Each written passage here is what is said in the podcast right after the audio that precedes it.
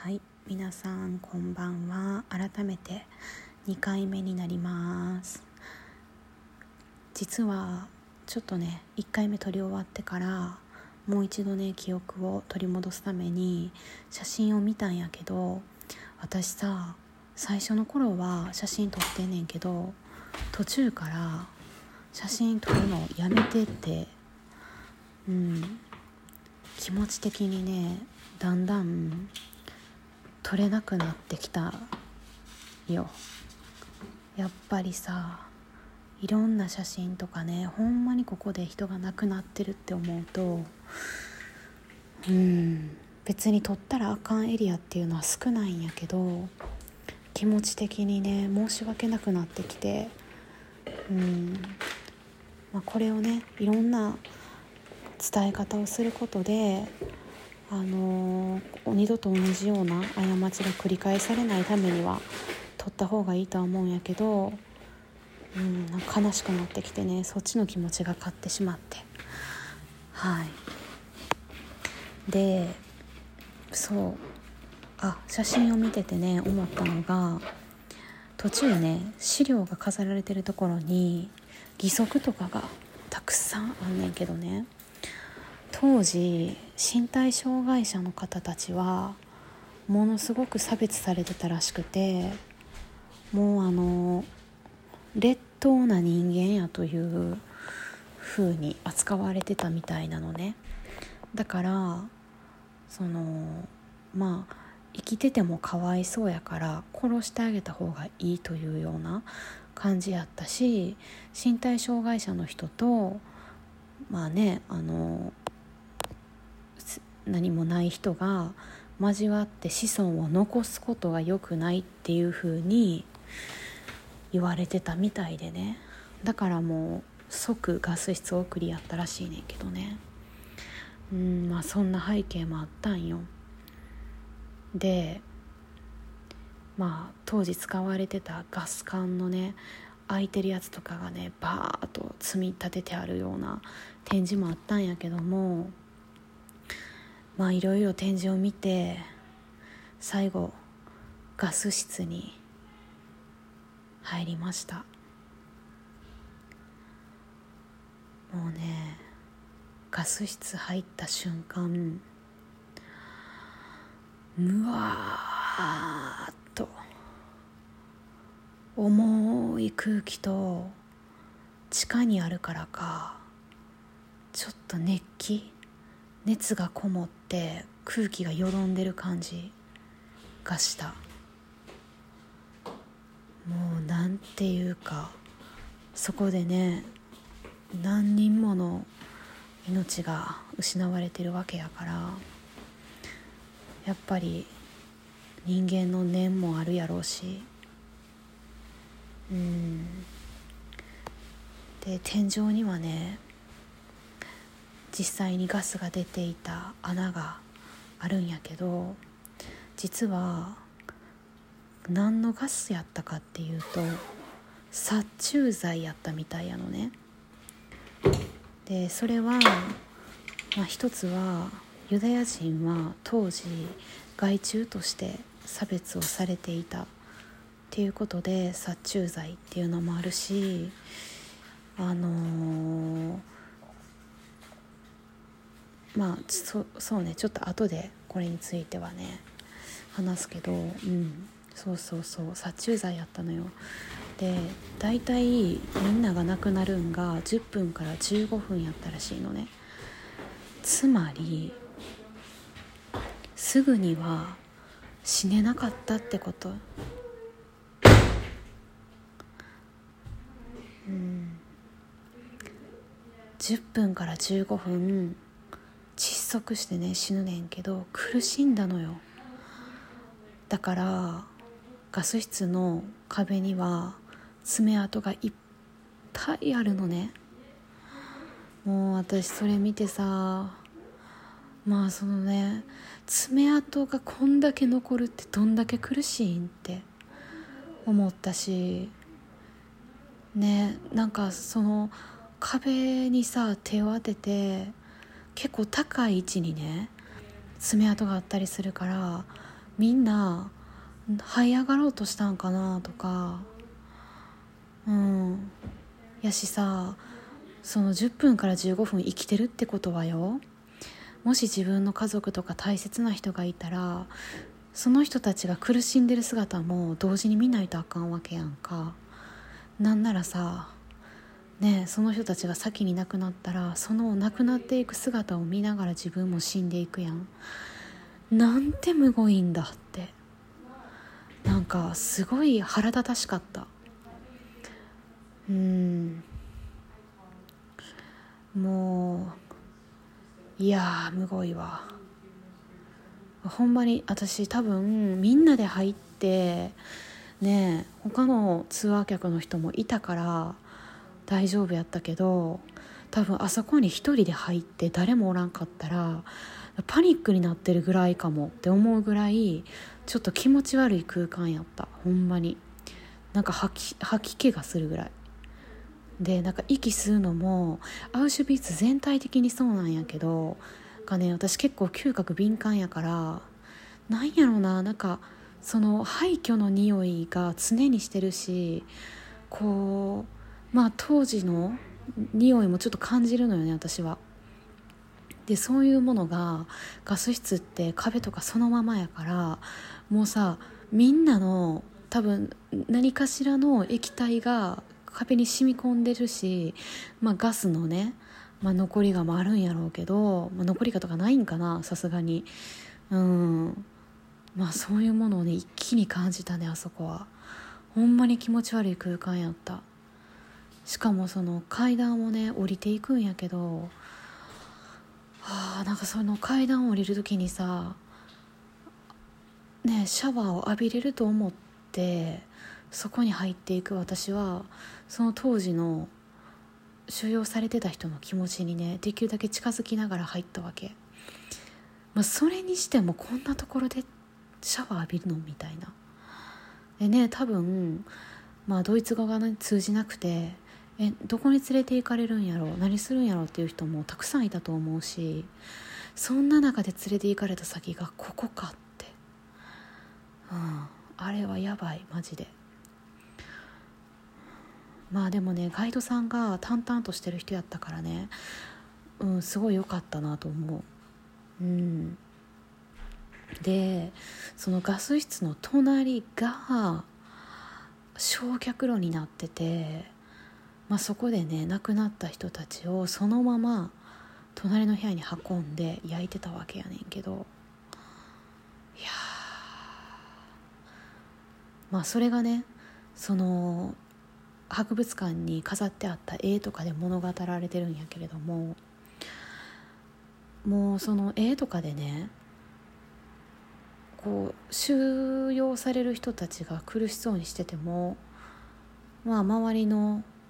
そのナチスドイツの人たちは平然と笑って歩いてたりする絵が描かれてるわけ。だからガイドさん曰くまあもうその毎日毎日こういうことが起きるのは当たり前で何とも思ってなかったみたいですと。ね。まあでもそうなるんやろなと思うわ。毎日だってそれが行われてて人間慣れてくるしさ。しかもそのユダヤ人が悪やと思ってるしさ。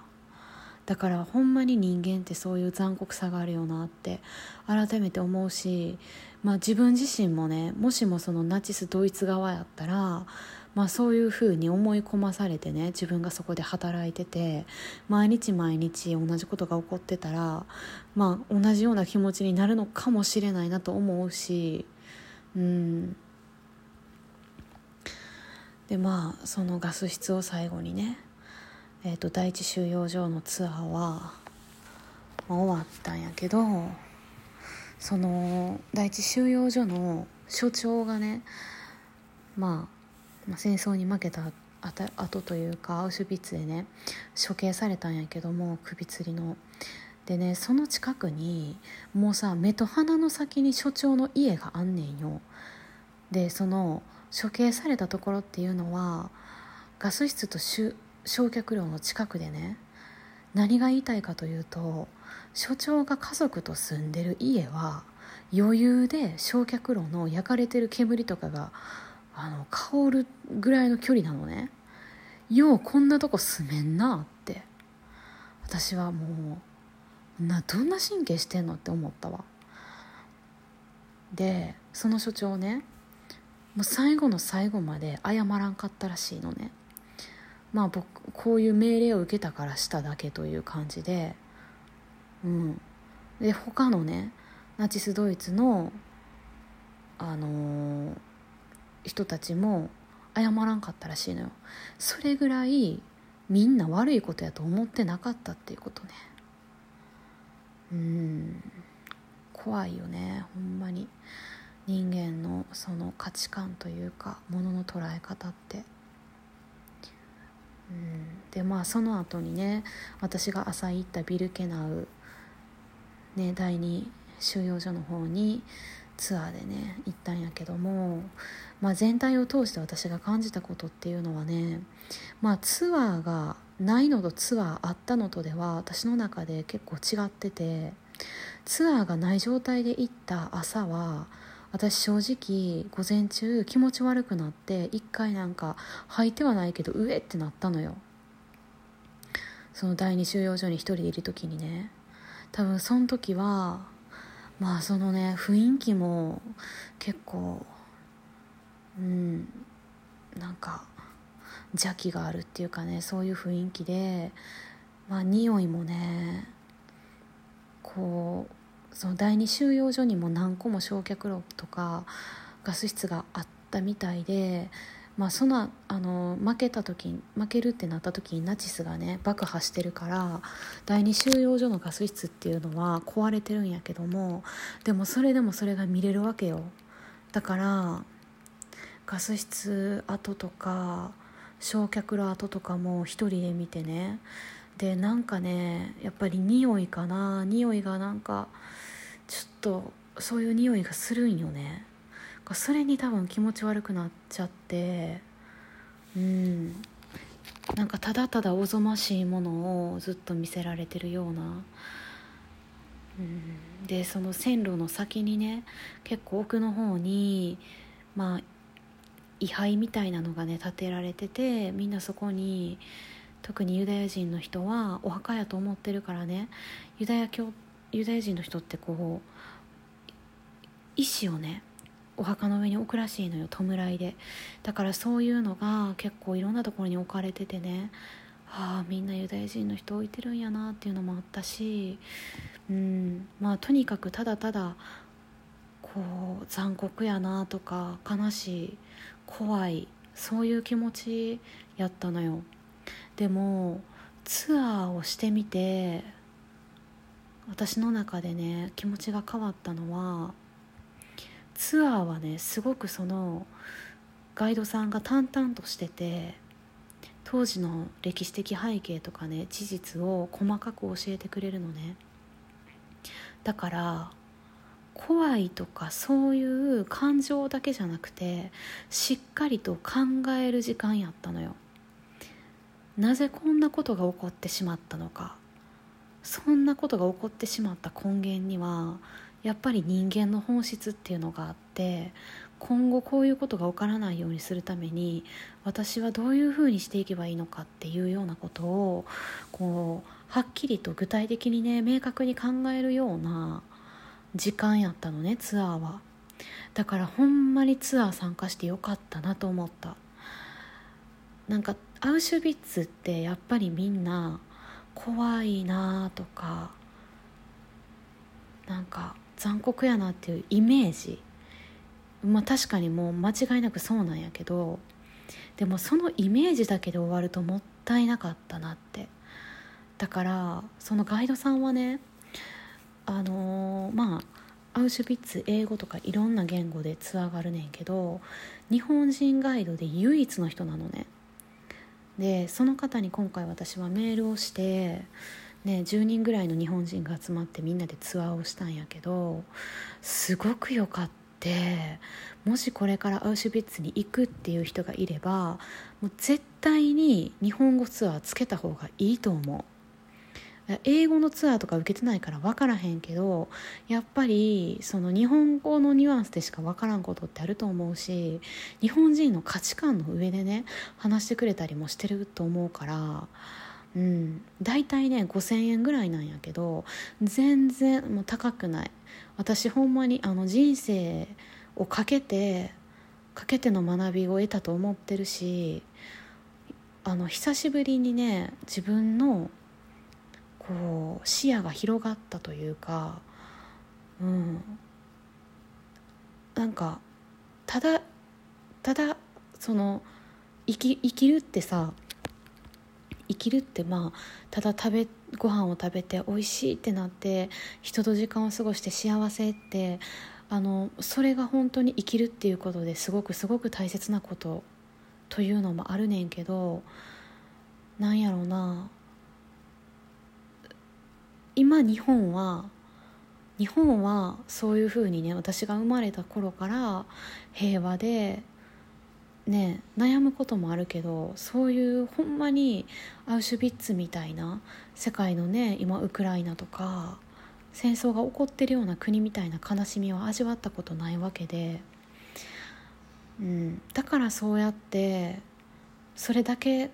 考えてればよかった。たんだなって幸運にもね。でも実は世界ではそういうことがね過去にも今にも起こっててそういう人たちが今私がこうやってポッドキャストを撮ってる時にもね亡くなってる方もいれば悲しんでる人たちもいるわけやんか。なんかそういう風にならないためにそれを改善するためにどうしていけばいいんやろうってすごい考えさせられた。そのガイドさんはねめちゃくちゃ良くてもう常に人間の本質とは何かっていうのを考えさせてくれるきっかけの言葉をくれたり説明をしてくれたりするのね。例えばやねんけどそのまあ1回目のねポッドキャストあのツアーのね話してるんやけどナチスドイツはまあ今ね家ゲノムで言えば人種っていうものはなくてみんなね、同じ人間っていう感じなんやけどナチスがねユダヤ人という人種を作ってそういう価値観をね与えさせたからこそねユダヤ人以外の人がいて優秀劣等とかあるわけやんか。で障害とかね。なんかそういうものってやっぱり条件付きで起こるっていう話をしてくれて例えばねその人が言ってたのが今私たちが登ってきた階段ありますよねって。でもその階段実は条件なんですよって。障害がある方とかね例えば車椅子の方がそこを簡単に登ることはできないですよね。でも私たちは平然と登ってきた。実はここにここに差があることによってあの違いが生まれてそれがこうやってなんていうの、まあ、ちょっとうまく説明できへんけどちょっと私もなんかまだ落とし込めてなくて、まあ、そうやってね違いがあることによって人は人を差別したりとか逆に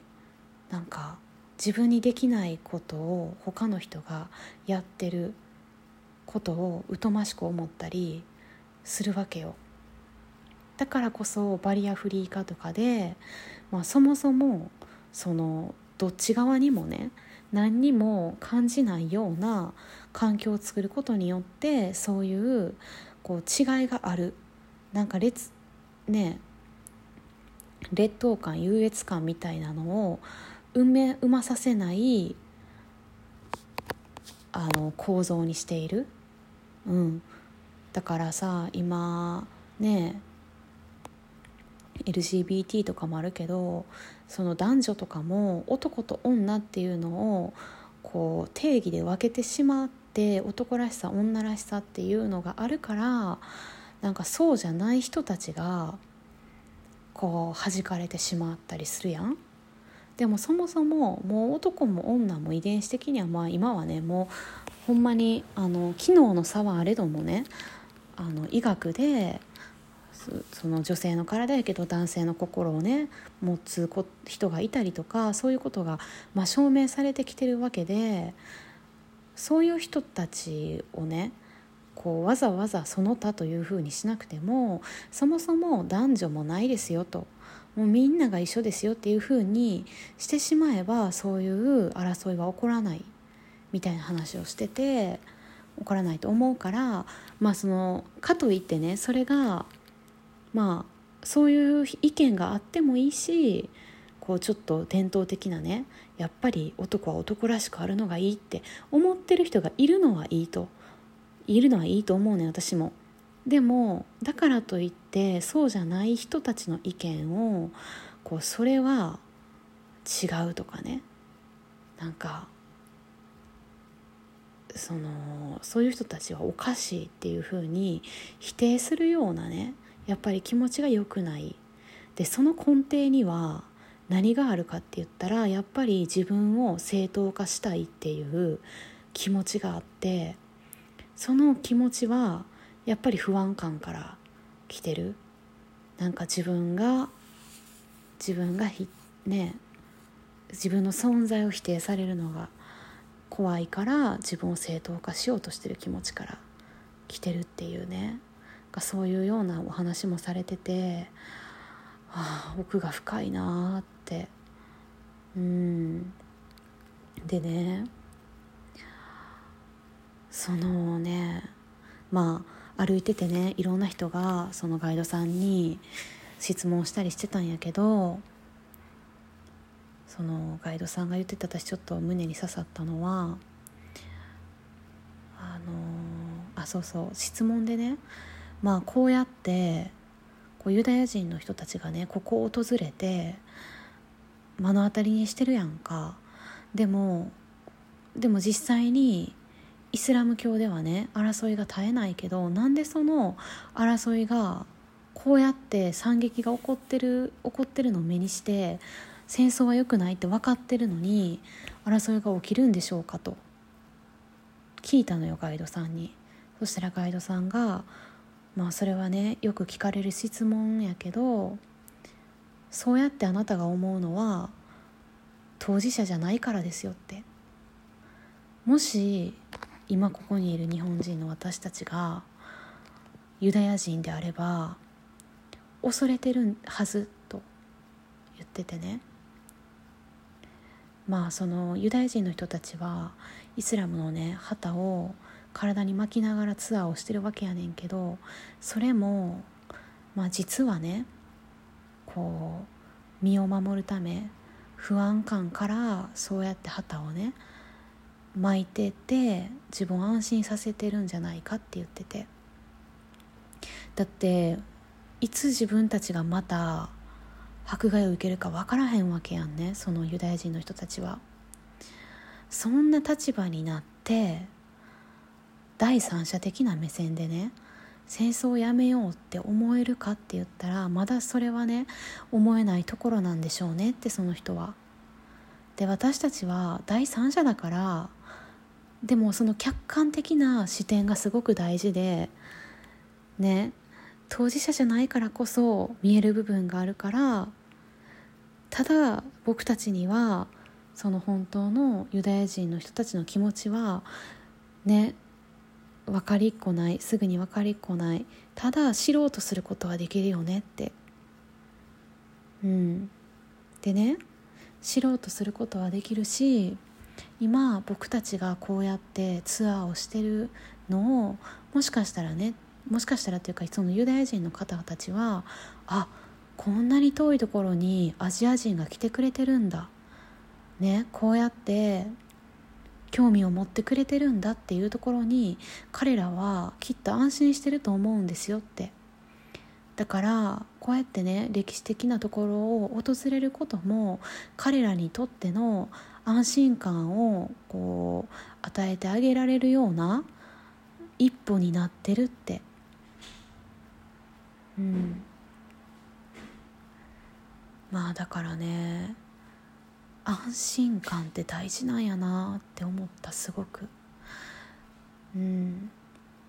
まあそのガイドさんが言ってて私はすごく素敵やなと思ったのはね。まあ結局のところやっぱり安心できれば国はねそもそも国の国境もいらんし武器を作らなくても済むわけやんか。でもその安心感がなかなか得られないからそうやって武器を作ってね対策をするわけで。だからねいかにしてその安心感をそうやって怖がっている人たちに提供していけるかっていうのがやっぱり戦争が起こってない国まあ客観的に見られる私たちにできることなんじゃないかなっていうふうにね。うん。まあ別にねそれに必ず賛同してほしいっていう風な感じじゃない。全然ガイドさんは。もうあの全否定してくれるぐらい積極的にね考えてほしいみたいなこと言ってたんやけどまあいや私はすごいその考え方素敵やし自分でねなかなかそこまで考えたことがなかったなと思って。うん、うん、ですごいその欧州のね教育は変わってきてるらしくてそのアウシュビッツでもあのさ昔やったらさヒトラーが一番悪いみたいなまあ日本の教育ではねもしかしたらそういう風になってるかもしれへんけども今欧州の教育ではヒトラーだけが悪いわけじゃなかったっていう風になってるみたいなのよ。だからアウシュビッツもヒトラーの写真がめっちゃ飾られてるかっていうとそうじゃなくて、まあ、1箇所ぐらいかな。うん。でそれは何でかというとねその、まあ、そもそもね確かにアウシュビッツを作ったのはドイツ。ナチスドイツなんやけどもでもそういう環境を作ったのは欧州全部の国がユダヤ人をねこう難民まあ難民やったからユダヤ人って当時その難民を受け入れてあげれなかったことで難民になってしまってその難民を標的にナチスがああいうことをしてしまったと。しかもアウシュビッツの存在も容認してたわけやからそれはもう全体としての責任でしょうっていうふうに言っててね。うん。だからこそね今ヨーロッパの教育ではその誰かが悪いっていう一方向の被害者意識じゃなくてさっき言ったようなもうそもそもの壁をなくす、うん、あのー、まあいろんな人がいていいしこうそもそもそうやって争いを生まないように個人個人の違いを指摘し合ったりというかこうね違いを理解し合うような教育をするためにそうやってねナチスだけが悪いわけじゃないヒトラーだけが悪いわけじゃないっていう風にしてるみたいなのね。うん。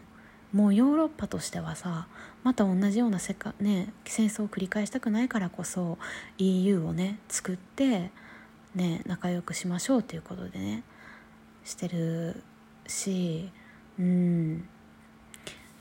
まあね。だからそういうところがそのガイドさんはね日本は少しちょっと教育がねなんか僕はもうちょっとリアルなところを伝えてほしいなって言ってたんやけどね。私初めて知ったんやけどあの日本実はさその100年前9月1日にねあのえっと東京あそうえっと、で関東大震災があった時にその在日の人たちをねものすごく差別したらしいのよ。あのその人たちのせいでこんなことになったって、まあ、つまり第一次世界大戦が負けたのはユダヤ人のせいやって言ってたような構図が実は日本人日本でも起こってたみたいやのねでもその事実っていうのは教科書に載ってないし私たち先生から多分教えられてないよね。ほとんどの人が。でもそのガイドさんはねそういう事実があったって言っててなんでそれを日本は教えないかって言ったらやっぱり政治も絡んできてるから難しいところなんやと思うけど本当の教育っていうのはやっぱりそういうことをね教えることによって自分たちはねそうやってしまった過去があるし人間っていうのはねあのー、そういう側面があることをね教育しないと同じことを繰り返してしまうからまあ僕はねここ日本じゃないし学校でもないから課外授業の一環として、まあ、聞いてもらえればっていうふうに言ってたんやけどそうなんやと思ってさ。うん。まあだから私たち、まあ、私たちが私の世代ね私が学校で習ったことは別に学校の先生が悪いとかじゃなくてねやっぱり日本に都合のいいこと日本の政治にとって都合のいいことしか教わってないからうん。だからこそもっと知らないとあかんことが世界や世の中にはたくさんあるんやなってめちゃくちゃ思った。うん。でそして最後にねそのまあこうやってアウシュビッツをね訪れたからといってそのガイドさんはドイツ人に対してあの差別的な目で見たりとか誤解をしてほしくないから言いたいって言ってたのはそのまあみんなさ自分の大切な人は傷つけたくないやんか。うん。だからね実はそのアウシュビッツでねユダヤ人を殺してた方法は一番最初は銃やったらしいのよ。射殺ね。でもそうすると射殺する側のドイツ兵にものすごい精神的なショックがねあったからできるだけそれをなくそうとしてまああのねこう人を殺すようなガスも考えたけど規模的にそれじゃ殺せないしこうすぐにね楽に殺せないその亡くなっていく人が楽に死ねないっていうことでなんかいろいろ模索した結果殺虫剤やったらしいのね。だからドイツ側とナチスドイツ側としては苦しませようとしてガスガスで殺したんじゃなくて、まあ、できるだけ大勢の人間をすぐにねドイツ兵の手を染めない形で殺すにはどうしたらいいかって考えた方法がガス室やったみたいやのね。だからまあそのあの何て言うんかな。その今回ねそのガイドさんはガス室をめちゃくちゃピックアップしたわけじゃないのよ。労働で亡くなった方々もすごいお話ししてくれてその最後に言ってたのは人の命っていうのはガス室で亡くなったからかわいそうとかじゃなくてドイツ兵も亡くなってる人はいるし労働して亡くなった人もいる。ね。だからそのガス室に入れられた人が特別やったとかその命に差はつけたくないってつけられないと。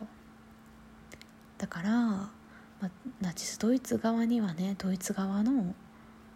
でドイツでもねそのそういうアウシュビッツ反対してた人たちもいるしドイツにはドイツの事情があってうん。ねユダヤ人にはユダヤ人の事情があってそのまあみんなやっぱりね人を進んで自分が殺したい人なんていないしやっぱりそういうことしたら精神的にもねショックを受けるしだからできるだけねそれを見ないようにするためにガス室でっていう形やったりとかなんかそういう単純に誰かが悪かったからとかね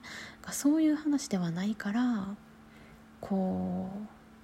うもう本当にそういう戦争が始まる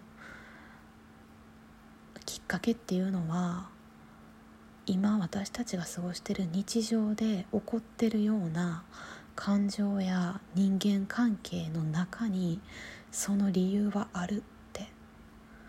私はね本当にそれは感銘を受けたというかそうやなってね。だって私めちゃくちゃねそのナチスドイツの気持ちすごいわかるもん。うん。逆に自分がねすごい戦争負けた国で食べ物にも困っててねあの明日どうなるんやろうとかそんな不安な時に誰々が悪かったって例えばネットとかさニュースとかで全部流れ始めてさそうなったら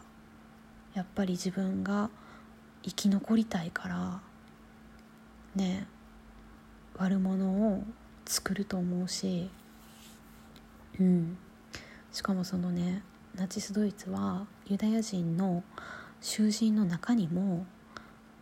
あの囚人が囚人後から来た囚人を罰したりとか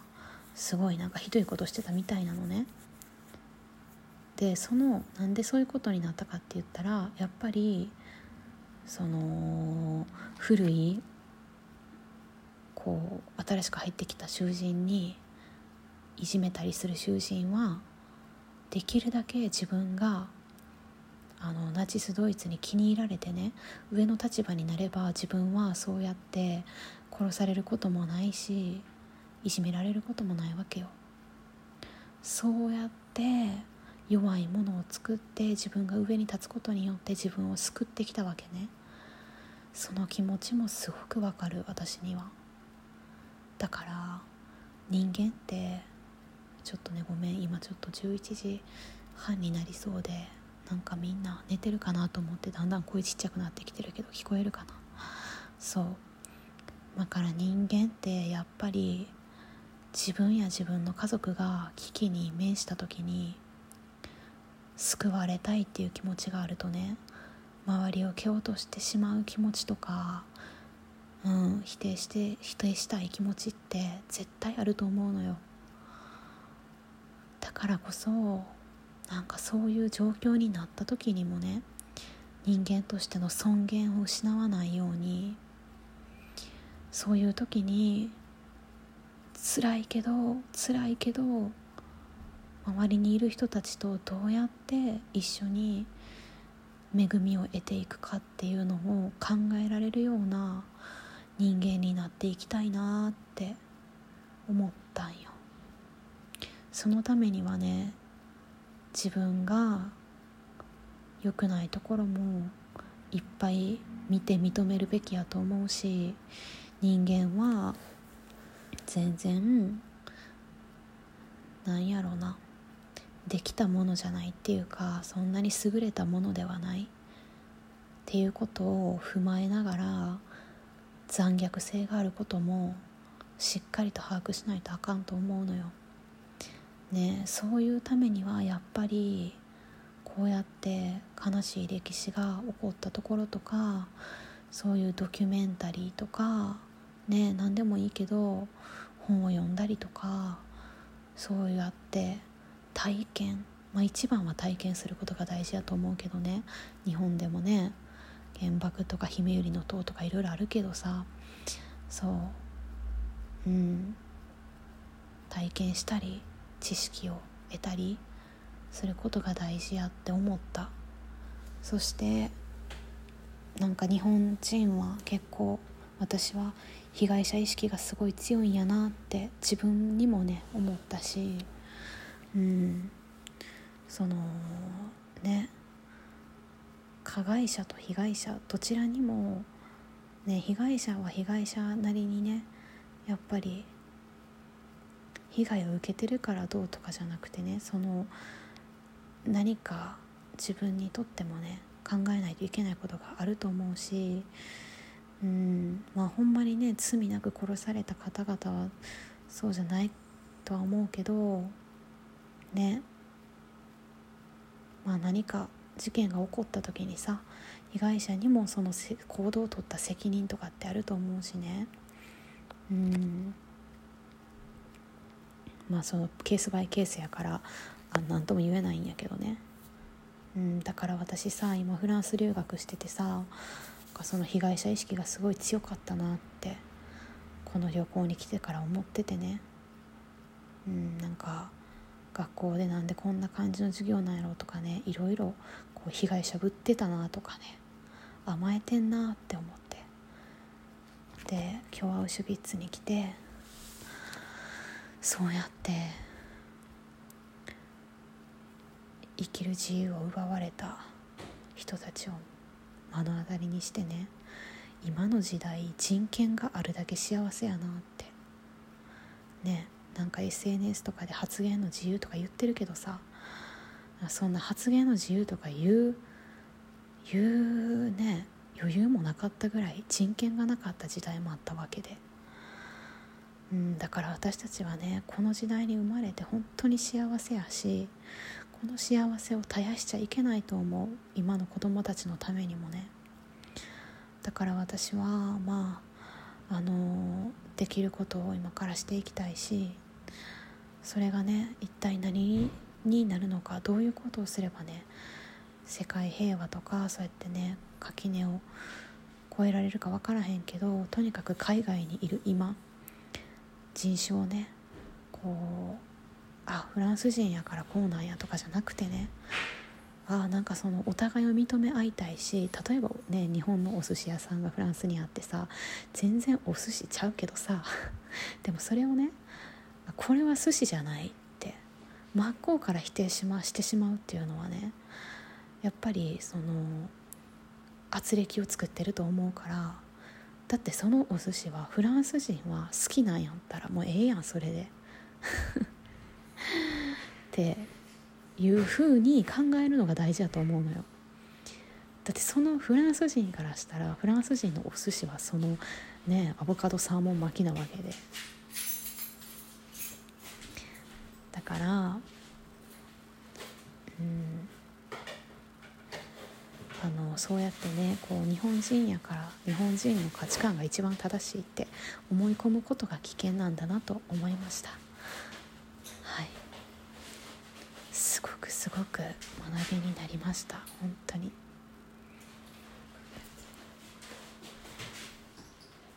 はい。そんな感じのアウシュビッツでした。ちょっとごめんね今。あのホステルの人と 軍内って言ってたから。はい。じゃあ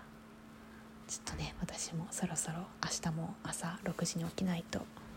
いや5時半かな。起きないといけないのでこの辺で切りたいと思います。皆さん最後まで聞いてくれてありがとうございました。あのねまあ相手にねそうやって相手と自分との垣根をねあんまり作らないためにも自分が幸せでいることはすごく大切やと思うから今日もね自分も幸せにそして相手も心地よく過ごせるように、ね、そんな態度や表情や言葉遣いをしていければいいね。はい。というわけで今日はこの辺でちょっと声がちっちゃくなってから聞こえづらかったかもしれないけど本当に最後まで聞いてくれてありがとう。皆さん今日も与えられたこの一日もう精一杯いきましょう。じゃあね。